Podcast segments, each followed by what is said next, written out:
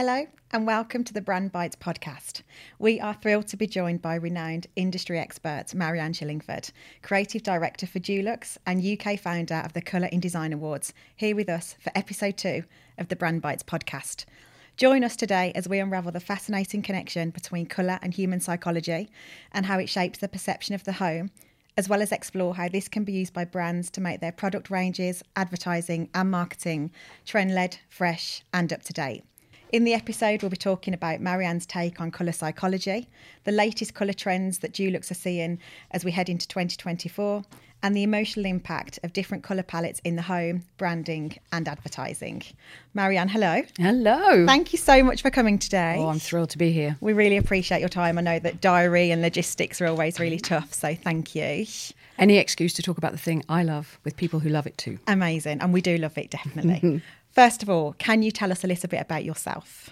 Oh, well, first thing, I think I probably have the best job in the world, uh, Oh. best job in color Uh-huh. color and design. I work for an enormous company. Um, Dulux is owned by AkzoNobel, Yep. Mm-hmm. which is a global company. Um, one of the biggest uh, creators of surface coatings in the world, and color is absolutely at the heart, fundamental heart of that. And Mm-hmm. Dulux is the decorative coatings um, arm of that. Um, and on a daily basis, I work with the most extraordinary people Oh. creatives, scientists, um, artists, young designers. Um, every day is different, but every day fills my tank Yeah. with something to talk about, something to do. Um, yeah, so I am the luckiest woman in the world. And I started my journey um, on the fairground. So I ran away from doing art and design at school and uh, joined the fairground to paint fairground rides. And so when any student says to me, you know, how did you get to where you got to? And they're worrying because they're working in Costa, I say, don't you worry, it'll be fine. No way. Yes. You've kind of led me into my next question because I was just going to ask you actually, what what was that career journey? How like how have you got to where you are today from the fairground, which is an amazing story. well, I was always I was always good at colouring in. Um, and, and colouring in was a wonderful way of getting positive, uh, um, you know, feedback from from teachers. You know, it sort of distracted them Yeah. from the fact I wasn't very good at maths. Um, and went off to college to do art. Found that I couldn't. I, I wasn't very good at expressing myself. So fi- a fine artist, I was not going to be. Mm-hmm. Right. But what I do love, and I did love, was the medium of paint and, and colouring in. Right. And so this technical, uh, being able to draw something, to paint something, was something I, I, I could always do. I also wanted to leave home, so my dad uh, was a was a self-employed. He was a nurseryman, so so that that's being self-employed was always part of of what we did, and I wanted to. Um, my dad said to me, he said, you know, if you're not earning money out of the thing you're good at, it's just a hobby. Yeah. And so I wanted to explore the commerce of creativity. And so ended up painting fairground rides, painting uh, um, narrow boats, painting pub signs. And so, you know, making money out of the thing that I was good at. Yeah, yeah. And then it was only when I started having kids that I realized, and my dad gave me another bit of great advice. He said, stop. Stop working with your hands. Start using what's above your shoulders, your brain. So start thinking about where this might take you. Yeah. And so I went back to college, learned a few more skills about interiors, and then went from the outside to the inside and took all of those skills of work, being able to work hard, work in colour, um, create an experience of a space, but did that in interiors. Um, and and then from there ran my own business in interiors um, did interior design courses just to top up what i was doing um, and found that I always used paint. Paint was always at the very heart of what I did. Um, and then met Dulux along the way. We used an amazing product of theirs in, a, in an unusual way. They asked me to show their decorators how to, to do it. So I did a world tour of the UK, uh, showing decorators how to use this new product. And then a sort of relationship with Dulux started, um, but very much founded in the practical application of paint. One of the th- Yeah. things I'm most proud of is that I can paint most decorators into a corner, and I like I like that. Yeah. Give me a brush, and I'll, You'll I'll do show it, yeah. and I'll do it. So I, I really understand the product. Yeah. And uh, another thing that, that maybe with the color thing is my dad was a rose grower, was brought up in a, in, in, in you know hundreds of acres of, of, of roses, and his whole. Um, you know, life. I remember him. He was he was trying to, to breed the perfectly coloured rose with the perfect scent and the perfect shape, and then to be able to reproduce it in print, so it was accurately reproduced. So colour was absolutely Oh, the wow. fundamental heart of what you did. Um, and he was a painter as well, and so this whole experience of color, the Yeah. theater of color, the way that it can transform the way you respond to a space. I mean, on the fairground, you know, there's nothing more exciting than having, you know, the color is part of that Yeah. experience, whether it's in light or whether it's in shapes. Um, and and that's just that's in my soul. Yeah. So this is a job that you know, working for Dulux couldn't have a better job for yeah, a woman like me. it's almost like an addition to what your real passion is, basically. Yeah, yeah, yeah. So, and do you kind of now that paint and color is part of your kind of professional life, do you still do it as as a hobby as well? Is it Mm-hmm. Yeah. something that you do Yeah. of a weekend to relax? Yeah, I, I, if you look at my nails, uh, there's always something. Some I don't know how it gets to underneath your clothes, but it does tend to every day. Um, but generally, most days of the week, I will be picking up a paintbrush Oh, and doing something. So whether it's painting somebody's wall or painting a picture, or or, or mixing new colours, working in the studios, painting up, you know, trying out new products. Generally, every day I've got paint. I'm Oh, working with paint, and it's you know I. I, I, is it a lack of imagination or is it just No. you know and absolutely I absolutely love it it's ridiculous I get excited you know every day I go to work I wake up in the morning and I think this is great. Oh wow, it's definitely is just the dream isn't it? I mean Yeah. normally most people feel sick and I, I just think oh this is great. No, I'm very jealous. and does your like does your when you wake up in the morning, does that mood reflect then what what color you'd be working on if you were to paint something that day? Does that make sense? Um, not not entirely. I mean, co- colours are like children, aren't they? You know, Mm-hmm. Yeah. you, you you have to love them all, whether you like them all or not. Um, and you have to experiment, and you have to find something good in new colours. And actually, when we're putting new colours together, we're actually telling stories. We're. Yeah. Mm-hmm. capturing a an essence of a mood. We're wanting to create an outcome in a space, and sometimes those colours won't be the most sort of obviously joyful Yeah. Colours. And I am an obviously I, my glass is always overflowing. I'm, Yeah. I'm toxically optimistic about everything, Oh, and Marianne. sometimes it's quite good to tone tone it down a little bit. Add, a bit of grey every now and again. Not Yeah. at all. Not at all. Obviously, very busy, creative director of Dulux. Mm-hmm. Yeah, yeah, What yeah. is the typical day in the world of Marianne? What Oh does that my look like? Oh my goodness! Well, we'll either be working on we'll, we'll, we'll always be working on the launch of something or a Mm-hmm. colour story. So at the moment we're working on heritage, so a new range of heritage colours, um, and the storytelling behind that, where those colours originated from. Um, I might be diving into the archive to look Mm-hmm. at colours from the past to pull them to the to the to the to, to the future, or telling the story of where we've come from. So we'll be doing a lot of that next week. We're doing um, an R and D tour, so we're going around um, R and D to see uh, the new toys they've got, see if there's anything that we can play with and, and, and tweak for the future. Um, be working with young designers, so often London Design Festival, meeting new designers, finding out what they're doing, uh, keeping an eye on the future, and you know, trying to to understand what paint might be in the future. Yep. is that a constant? it's- constantly looking forward. Oh, That's something- yeah. absolutely looking forward. You know, what will paint be? You know, will paint be paint on our walls? How will we colour Yeah. our interiors? I mean, if you think about there's a whole new generation that don't own their own houses. No, yeah. And so, you know, how does that look? How do we add colour to Yeah. people's lives in a in a in a, in a new way? So it's it, it's an extraordinary a, a typical day is not a typical day Right. um, I mean, we had um, we launched Color of the Year last week, um, and that that's uh, that that was everything from filming for social media, doing interviews with journalists, talking to different sectors, our customers, um, architects and designers, and uh, it, it's it's jam packed. Maybe c- communication is at, absolutely at the heart of everything I do during the you know. In telling people about color, talking Yeah. about color, and yeah, passing on Yeah. that passion that yeah, yes, yeah, yeah. Unlocking the potential of colour to make life better. Yeah, amazing.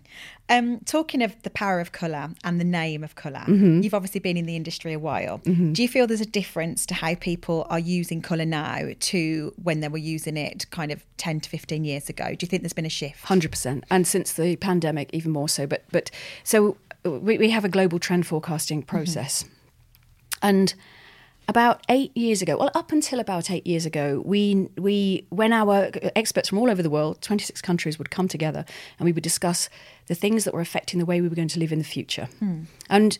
Up until about eight years ago, it was all about the stuff what Nike were doing, what Apple were doing, what was the new carpet, the new flooring, the new lighting. Um, and that affected our choices of colour. Right. And also, sort of big films that were coming out, big, big global events. And about eight years ago, everybody sort of rocked up and the world was going to hell in a handcart in a sense. Right. Lots of things were happening that were out of our control. You know, we were being bombarded by 24 7 social media. No, it was always on. We could see levels of anxiety going up. Yeah. The, the, uh, the environment start, was starting to fall apart, political unrest. There, there were so many things happening out of our control. And we started to talk about n- the things that, that we needed to make our lives and ourselves more comfortable, more Yeah. stable. We were sort of returning to a sense of what home and what stability and safety felt Hmm. like and what that might look like. And so it was much more human centered, a human centered approach. And since then, our colour forecasting has become so much more successful. Really? Commercially, accessibly. People, we're telling a story of colour Mm. that is a reflection of how we want to feel in an unstable and an uncertain future. Mm. Um, colours have become more natural. If you think we've been locked in our homes since the pandemic, Mm-hmm. Yeah. these beautiful colours that connect us with nature, the, the, the receding colours that, that connect you with the sky and, the, and the sea, um, they've become huge, absolutely huge, our best selling colours.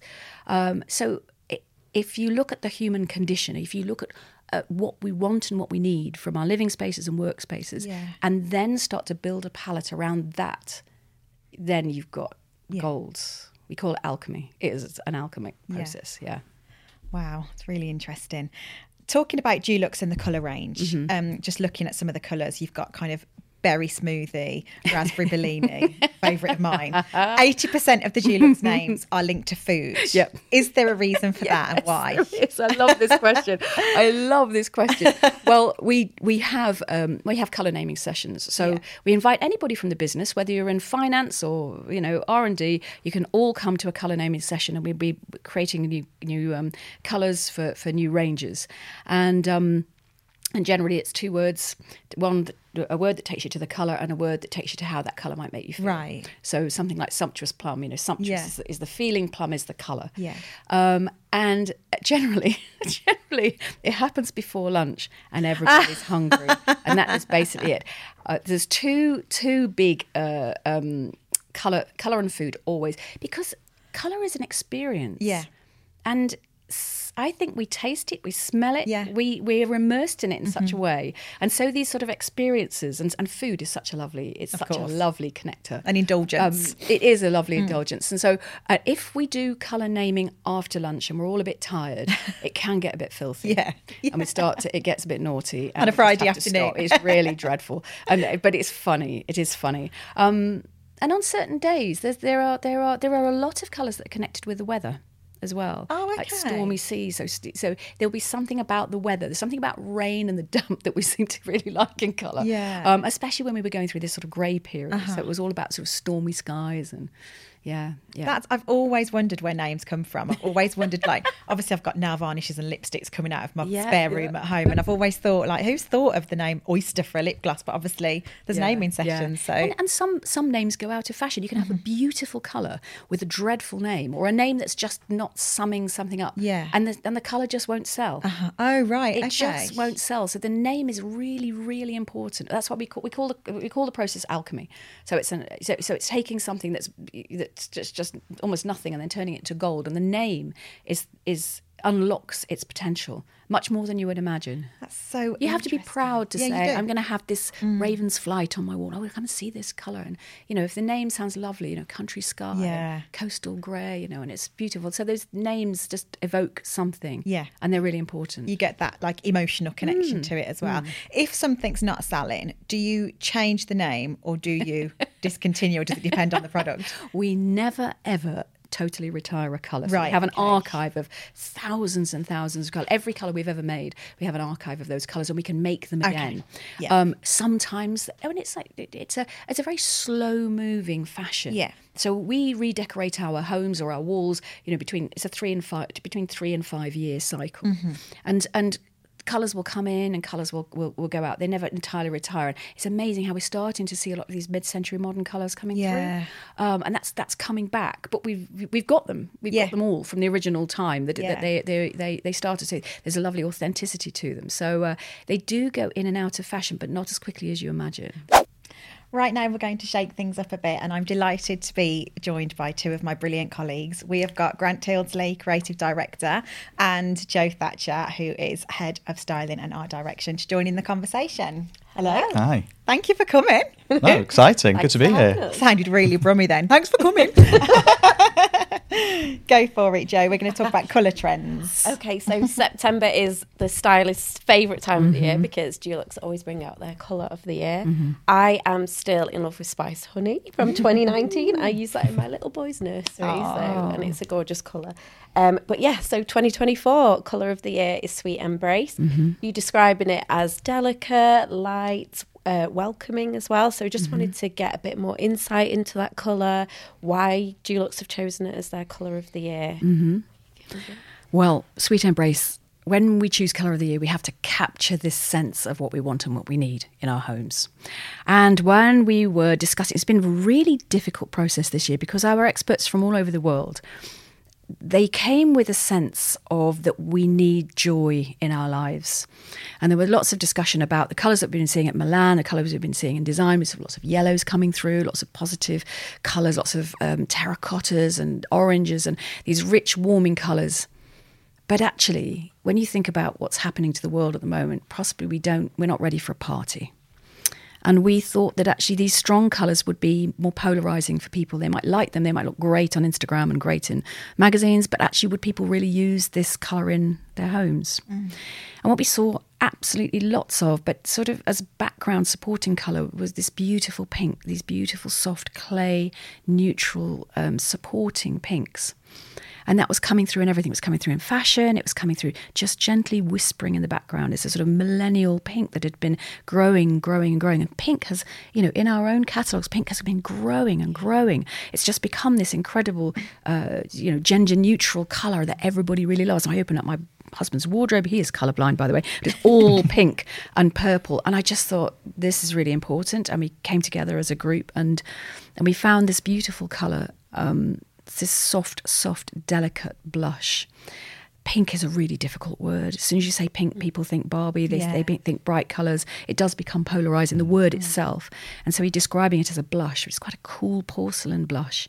Um, and when we started looking at it and experimenting it with it against some of these brighter colours that we were considering, it just came through as the perfect the perfect thing.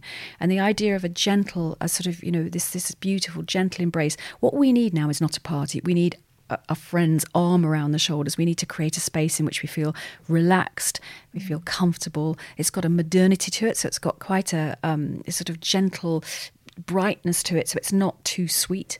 Um, and this idea of a sweet embrace that's what what we need as human beings and our homes kind of need it as well. Um, and it's a supportive color so it's a color that works well with every, everything so it's it's really really versatile and uh, you know on another level that makes it more commercial so this soft color it makes it more commercial and we we want to create colors that people want to use it's not just about looking good on instagram we can do that with all colours. We can make it look really cool. We could use the darkest or brightest colour and we can make it look cool on Instagram, but nobody will ever buy it. And so what you're saying with those trend colours is, yeah, we think this is really cool, but it's not for you. And and then it's exclusive. So so we we're always aiming to have a colour that everybody is is going to like. You never get it right all the time, but we really think that this is the colour that's right for right now. And I love how you have the colour stories as well to Mm-hmm. support that. So it's not just about that one colour and paint your whole room in that Yeah. one colour. It's about using the different tones Mm. and, and maybe that sweet embrace is um, very, you know, only used very sparingly and the other Mm-hmm. colours shine through, or maybe it's your main colour. How do you find those supporting colours? My favourite is the warm tones, warm by the way. Yeah, yeah. it's very, Well, when, nice. when, when our uh, experts get together, we, we, we talk about a number of topics, and, and you'll find that themes will be coming through. And this year, there were three really, really strong themes, um, which then lead into colour palettes. And the three themes that we, the first thing we talked about was this wanting to create a home that's all about ourselves and surrounding ourselves with things that we love, this sort of clutter core um, that we see coming through. So um, we wanted to create a, uh, and this clutter core is, is is old stuff, vintage stuff, and new stuff as well. People are surrounding themselves with things that tell a story about themselves. Um, and this idea of warmth, we could see warm colours, this warm and cosy, uh, this cocooning colours. So we created a palette of warm colours that told a story of, of, of our homes being all about us, about who we are. So that was the warm the warm palettes. It's a beautiful combination of these gorgeous, earthy, warm terracottas and ginger colours, you know, combined. And sweet embrace in there is just the most amazing. Uh, it's just this little pop of pink, uh, and there are, there are, unusual violets in there, and there's this gorgeous, you know, orange and violet together look amazing, mm. and so it's quite complex. But what it does, it's designed to marry the old stuff, the vintage stuff, with new stuff. So it's designed to connect those two things together, um, and and for you to have some fun layering them up in an unusual way. And then the next thing that we need, we talked about calm seeking spaces of calm. We are all in a state of high anxiety. I don't care who you are. You go into our boardroom, the coolest cats are all slightly nervous. You know, we are all suffering from anxiety. We're, we're seeking out spaces um, where, that reconnect us with nature, the calm, you know, soothing elements of nature. So we created a calm palette, a, a palette that's really all about the big elements, the sky, the sea. And in there, Sweet Embrace is this very soft, gentle petal colour that balances the cool aquas and greens, um, creates creates a sense of, of our spaces being bigger than they really are because these are receding colours, but these beautiful, familiar colours of nature that really, you know, turn the blood pressure down and help us relax, unwind, and think really clearly. So we call that the calm palette. And then we need flashes of do- joy, mm. micro doses of joy. And we're seeing that, you know, it's not this big party, but we do seek out joyful, mm. joyful connections with people, giggles, you know, moments in the day that make us happy. If you think um, Costa, the brand, um, uh, they, they, they encourage each of their uh, employees, you can give away a free coffee every day. How lovely isn't is that? Yeah. You go into Costa, somebody you've, you've just been dumped, and then if, yeah, they see you've just been dumped, you're crying, and you get a free coffee. Happened many so, times. Yeah, exactly, exactly. So, so, so, so, you know, the the, the the the the person who's serving feels great. You feel great. It's a it's a lovely, it's a micro dose of joy. And so this palette, um, we could see these beautiful yellows coming through. We could see these golds. I mean, and sort of softer, more sugary violets, um, and that combination. And there's a beautiful earthy color there that just grounds it together. So it's not it's not full on party joy. It's not kind of like beating party joy. It's just very, very soft. It's like a giggle. Mm. So we created this palette of smile, a giggle, um, uh, and we call that the uplifting palette. Each of the colours, they all work with colour of the year. They're all designed to work with colour of the year. So in each palette, there are 10 colours, and one of those colours is colour of the year.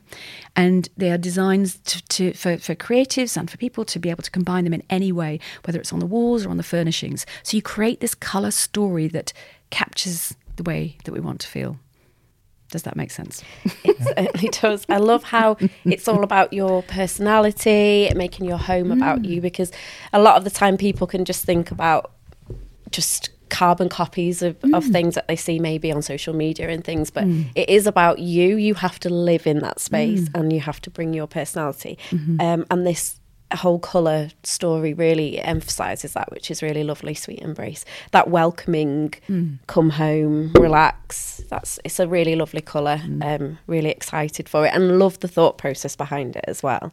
And it brings me on to the next question about what advice would you give someone who was looking for the perfect colour for their home? Because it's so often asked. Mm. Um, what colour should I use? Um, do you have any top tips for mm. picking out a colour and mm. a colour palette?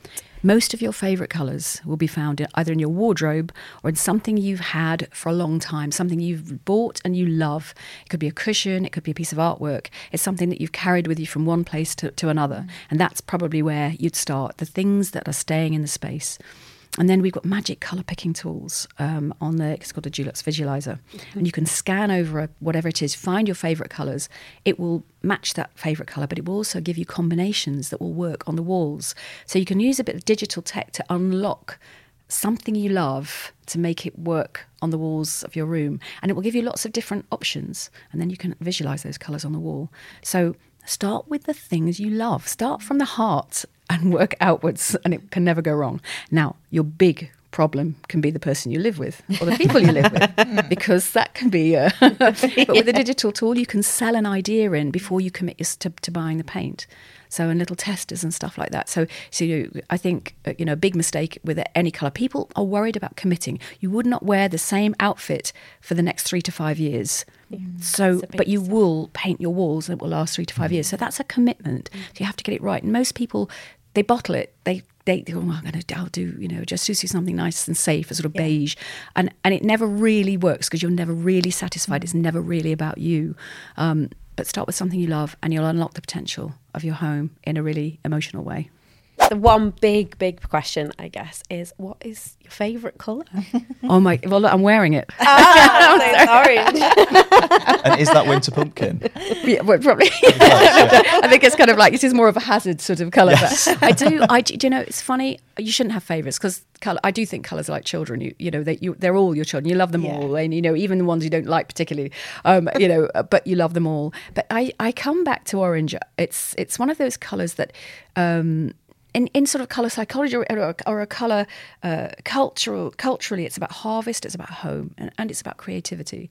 Um, and whenever i see it and we used a lot of orange on the fairgrounds if you think about that really bright yeah. orange and it always makes me smile. It always makes me smile. And i look dreadful in it probably but it just makes me smile. And uh, yeah orange every time. Are there hints of orange in your home? Quite a bit. yeah. I'm now imagining full fairground. Yeah. yeah, yeah, that's it. No, I have got full fairground walls. Yeah, yeah, yeah. As most of our listeners are um, kind of marketing and mm-hmm. brand managers, mm-hmm. how can those kind of colour stories and, and, kind of mechanics that you've talked about, mm-hmm. how do you think that they can really be used to impact kind of consumer uh, perceptions and emotions? Well, color, color, color tells a story. We, we, you talked about in, in the introduction. You talked about color psychology, and there's a lot of talk around color psychology and colors answering, you know, our big problems. But color, color, you can tell a story with color that people will recognize if you look at its cultural associations, but also how we as human beings actually see it. So we start with an approach to, to the science. So each color has a different wavelength, a bit like a sound. Mm-hmm. Red has the longest wavelength, and what that means is it's the noisiest, loudest color. When we look at it, it appears closer to us than any other color in the spectrum. Mm-hmm. If you think about red, you know, if you if you're gonna if you want to go on a hot date, you you put a red lipstick, red shirt, red tie. Yeah, it's red is or red car, red Ferrari. If you think about the color red, it's really in your face. It's really powerful, um, and so red can be used in an incredibly impactful way, but it can also be the most scary colour. So, in terms of branding and in terms of drawing people in, or even in design, when you're using a bit of red, it will absolutely attract you, but it will also wear you out a little bit and it can be quite scary. Um, and as you move through the spectrum, so red is the longest, orange is, is a shorter wavelength. Um, it has the power of orange, or sort of some of the power and the attraction of orange, but none of the scariness. And then suddenly we start to associate this orange with the sunshine, home, harvest, uh, spirituality. Um, we think yeah. Buddhists wear orange. Um, yeah, the, the, the, creative chakra is orange. There's something culturally and the way that we see it combine mm-hmm. to create a, a, story of color that we can use in branding or telling a story of, of, of a space. Yellow is, an, is, is, a shorter wavelength still, still quite a long one. And yellow is a color that reminds us of sunshine, optimism. Think of baby chicks in the spring. Yeah. It's fresh, optimism, sunshine, but it's also wasps and bumblebees and poisonous frogs. So there are things that you. So you're thinking about the way we see color. So red is closest to us. Then orange steps back. Yellow steps back a little bit more. Then you've got green right in the middle of the visual spectrum. Green is the most beautiful color for us as human beings to process. It's so easy. It balances everything. Sits right in the middle. When you create something in green, people instantly relax. They're instantly out in the countryside. It's the most calming colour and it works with every other colour in the spectrum. So, green is a super colour for helping calm things down and making people respond to, to, to, to, to a space or an object in a calm way. And then you go to blue. Blue is the world's favourite colour because we live on a blue planet mm. and it is the most familiar colour. It's a colour associated with trust, with authority and trust, but gentle trust. So you think, um, you know, I was going to say nuns and policemen, but that's not going to help, is it really? I mean, but we see this colour all the time and we love it and we trust it. And so big brands that, that want to be trusted use blue as a, as a foundation colour mm. um, because we, we recognise it, we follow it. We don't, we're not scared by it, yeah. but it's a, it has a sense of authority and calm.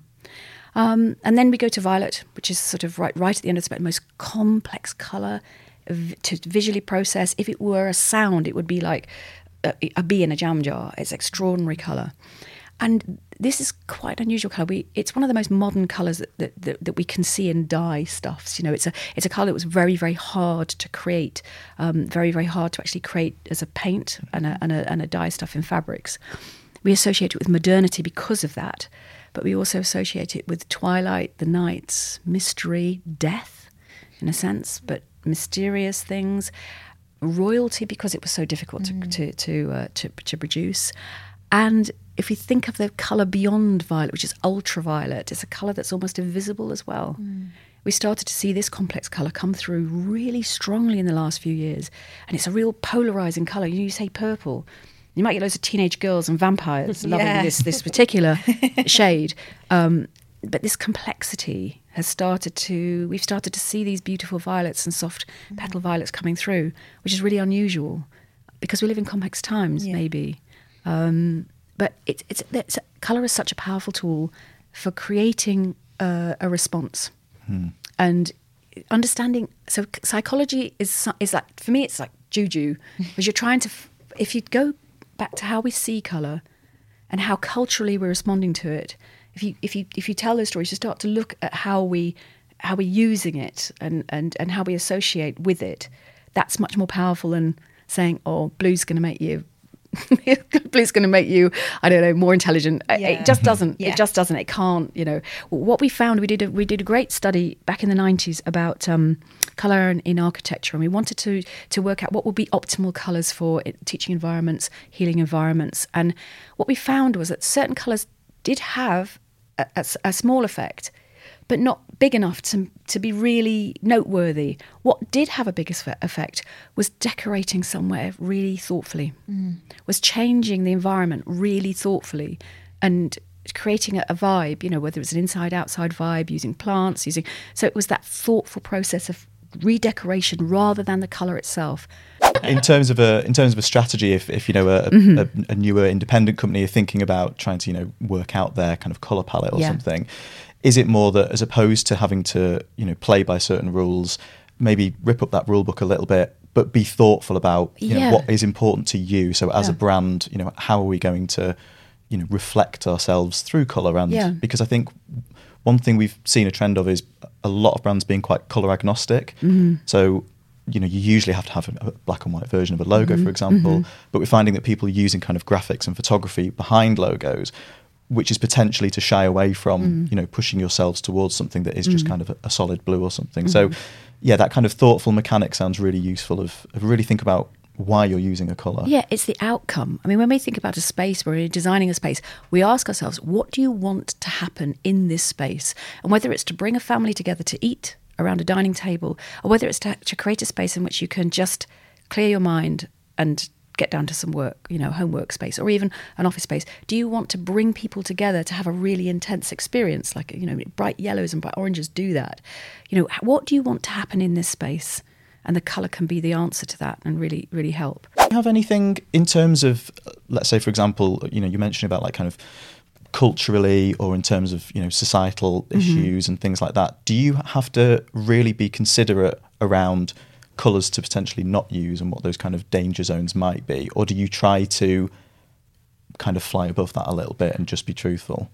Um, there are colours that I don't particularly like. and there are and there are colours that can be quite agitating. So they can be so so so. For example, a bright bright yellow a bright yellow. We, we, often used to paint nurseries, mm. nursery schools in bright yellow because they thought kids liked it, and it just was basically like giving them loads of E numbers. Yeah. They would go crazy, you know, uh, because the human eye can see more bright yellows and kind of on the green and bright spectrum, and it's quite it's quite confusing. It trips us up a little bit.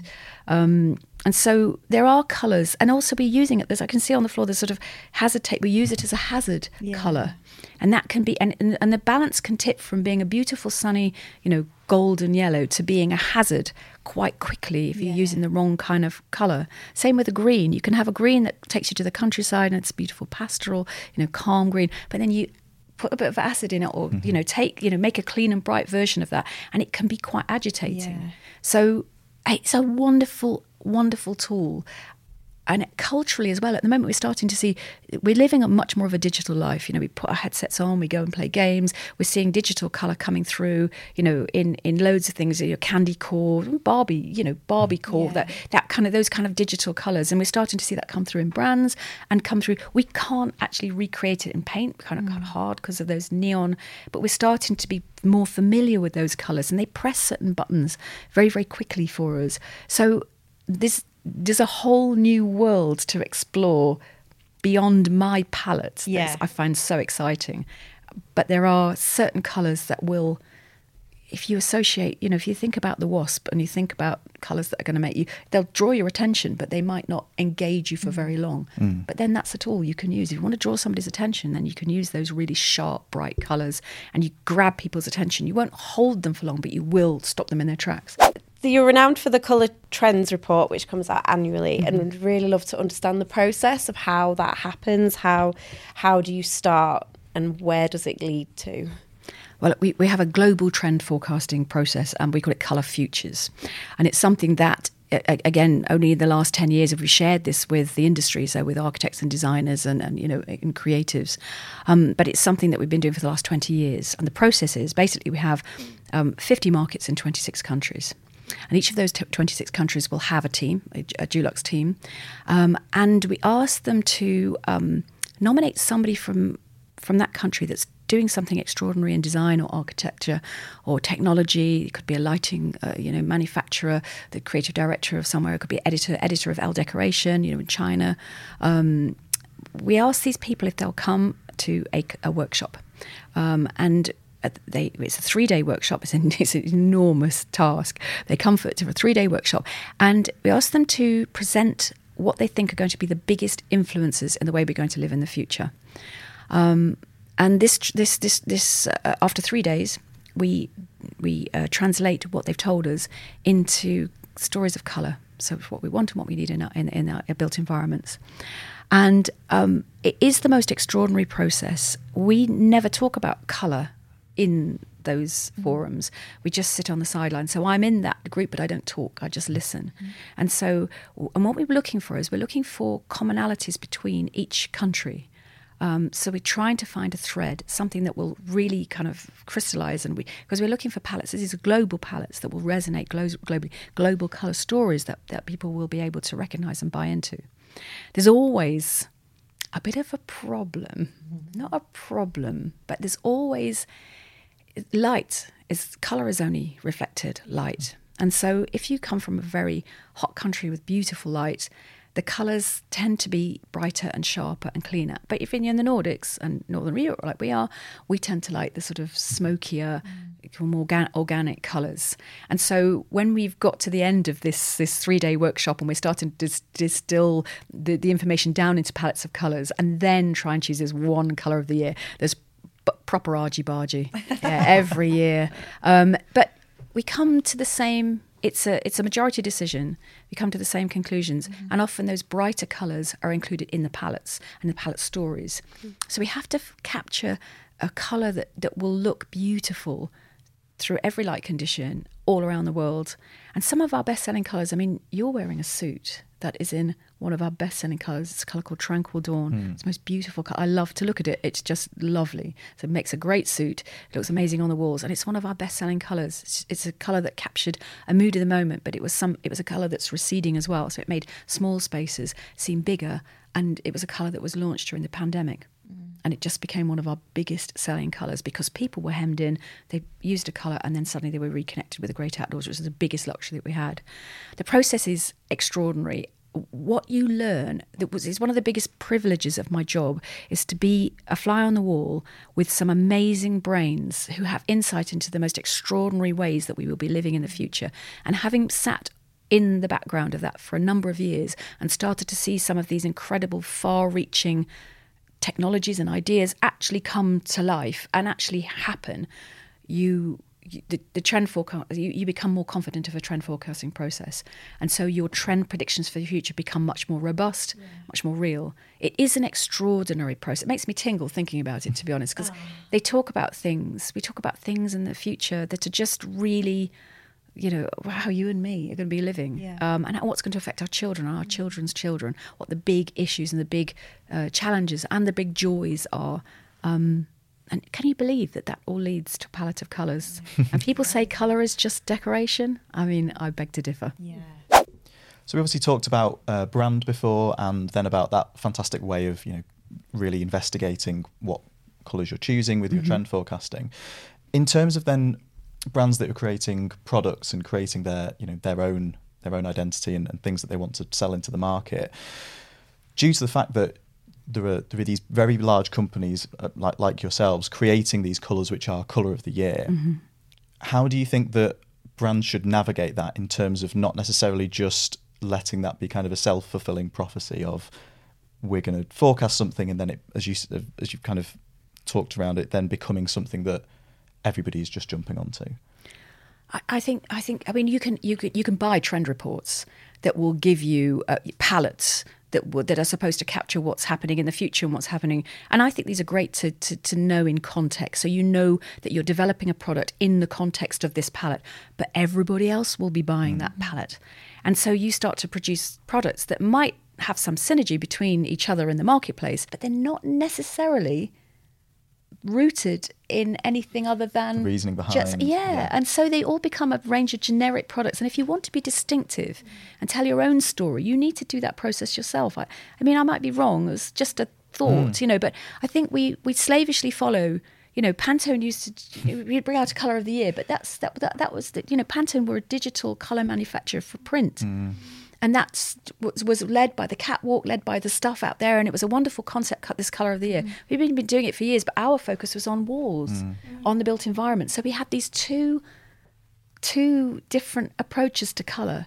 So Pantone would be the catwalk, and product would lead to product. WGSN d- do the same thing. Why don't you, as a brand, shake it up a bit and do your own research? What do your customers really want? I think it's it it, it can Yeah. be. It's kind of lazy. Do you know? Mm. Really, let's be creatives. That's what your Yes, industry is yeah, about. yeah. About unlocking the creativity of a of a palette that doesn't look like everybody else's. If you slavishly follow what the trend forecasters, you know, you're buying a trend report. Do it for information and context, but flipping heck, if you've got a distinctive brand, you should be being distinctive. You know? Absolutely. I think sometimes when you do see, like, you th- thinking about physical products, for example, often that thought process is is there for the function, but then other things are just kind of like tacked on. So mm. kind of then the aesthetic and things like that. But as you said, that really should be being thought about. That's the those Yeah. objects that are then, for example, in your home or wearable.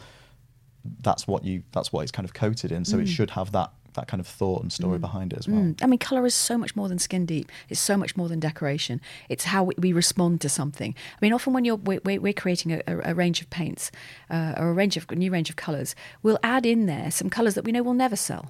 But they'll look damn good, and they will be able to make the and they'll put the dots between the other colors. They'll connect that that, that palette together. But we know they won't sell as much as the the softer colors within range. But we have to have them in there.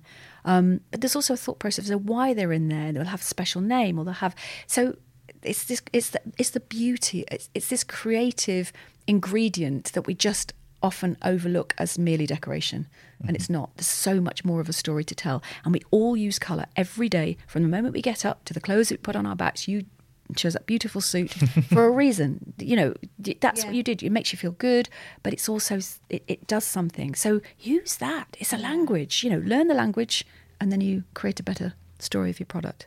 Okay, so Marianne, now time for the previous guest's question. So mm-hmm. we ask all our guests to come up with a question for the next one. We previously had lovely Caris Hawkins, who is brand and communications manager for Magnet Kitchens, on a previous podcast, and she wants to know. As a heritage brand in a nation obsessed with the home and with new challenger brands entering the market, how does Dulux keep communication strong and exciting to continue building desire for the brand? Crikey. Heck. Have you got half an hour? We're true to who we are. Yeah. We've always created. We we we've we've always been a, a, brand for a modern consumer. We create the, the uh, products that solve our problems in beautiful colours. And so when I would say products, Um, we're science based, so we formulate products that are for real life. Mm-hmm. So uh, products like our Easy Care, so up to 20 times tougher than a standard emulsion, perfect for families. Yeah. It lasts longer, so it has less impact on the environment. It's beautifully easy to use. So we have a a focus on amazing products in amazing colours, and Mm-hmm. we're always true to that. We come back to what does the customer want? Yeah. What does the customer need? How do we want to make them feel in their homes? Yeah. Uh, it's very much about the heart. But the products we can't overlook. You know, Yeah. we need real life products. So often, you know, um, disruptor brands will bring out beautiful colors Mm-hmm. and great sto- stories, but the product isn't up to much. So we want to do the whole package. You've got both. Yeah, Yeah, yeah, yeah. exactly. Thank you.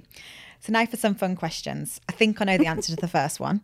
If you could paint the entire world in one colour, what would it be and why? Well, I, I, I mean, you know, I would, my favorite colour is orange, but I would say sweet embrace. It's Oh, the nice. colour of the year. Yeah. That's what we all need. A big hug. So I would give the world a big hug. Nice. what is your most memorable use of colour in a film or a campaign that stuck with you and why?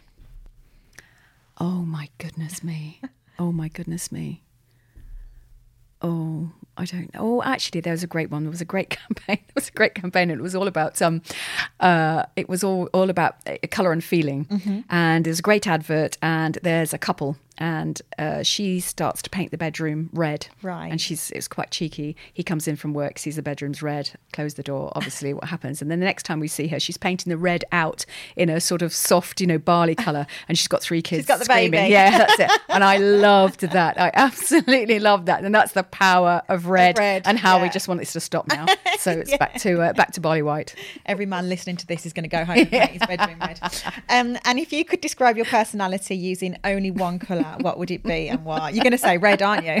No, no, no. Red is red is a bit scary. No, I would say I would say it's orange. It is orange. It is orange. Mm. Brilliant. Marianne, you've been brilliant. I could listen to you all day. We've literally ran out of time. Thank you so, so much for coming. It's been Oh, wonderful. Thank you for asking. Thank you, Marianne. we have a simple philosophy produce great content at speed, at scale, delivered by experts.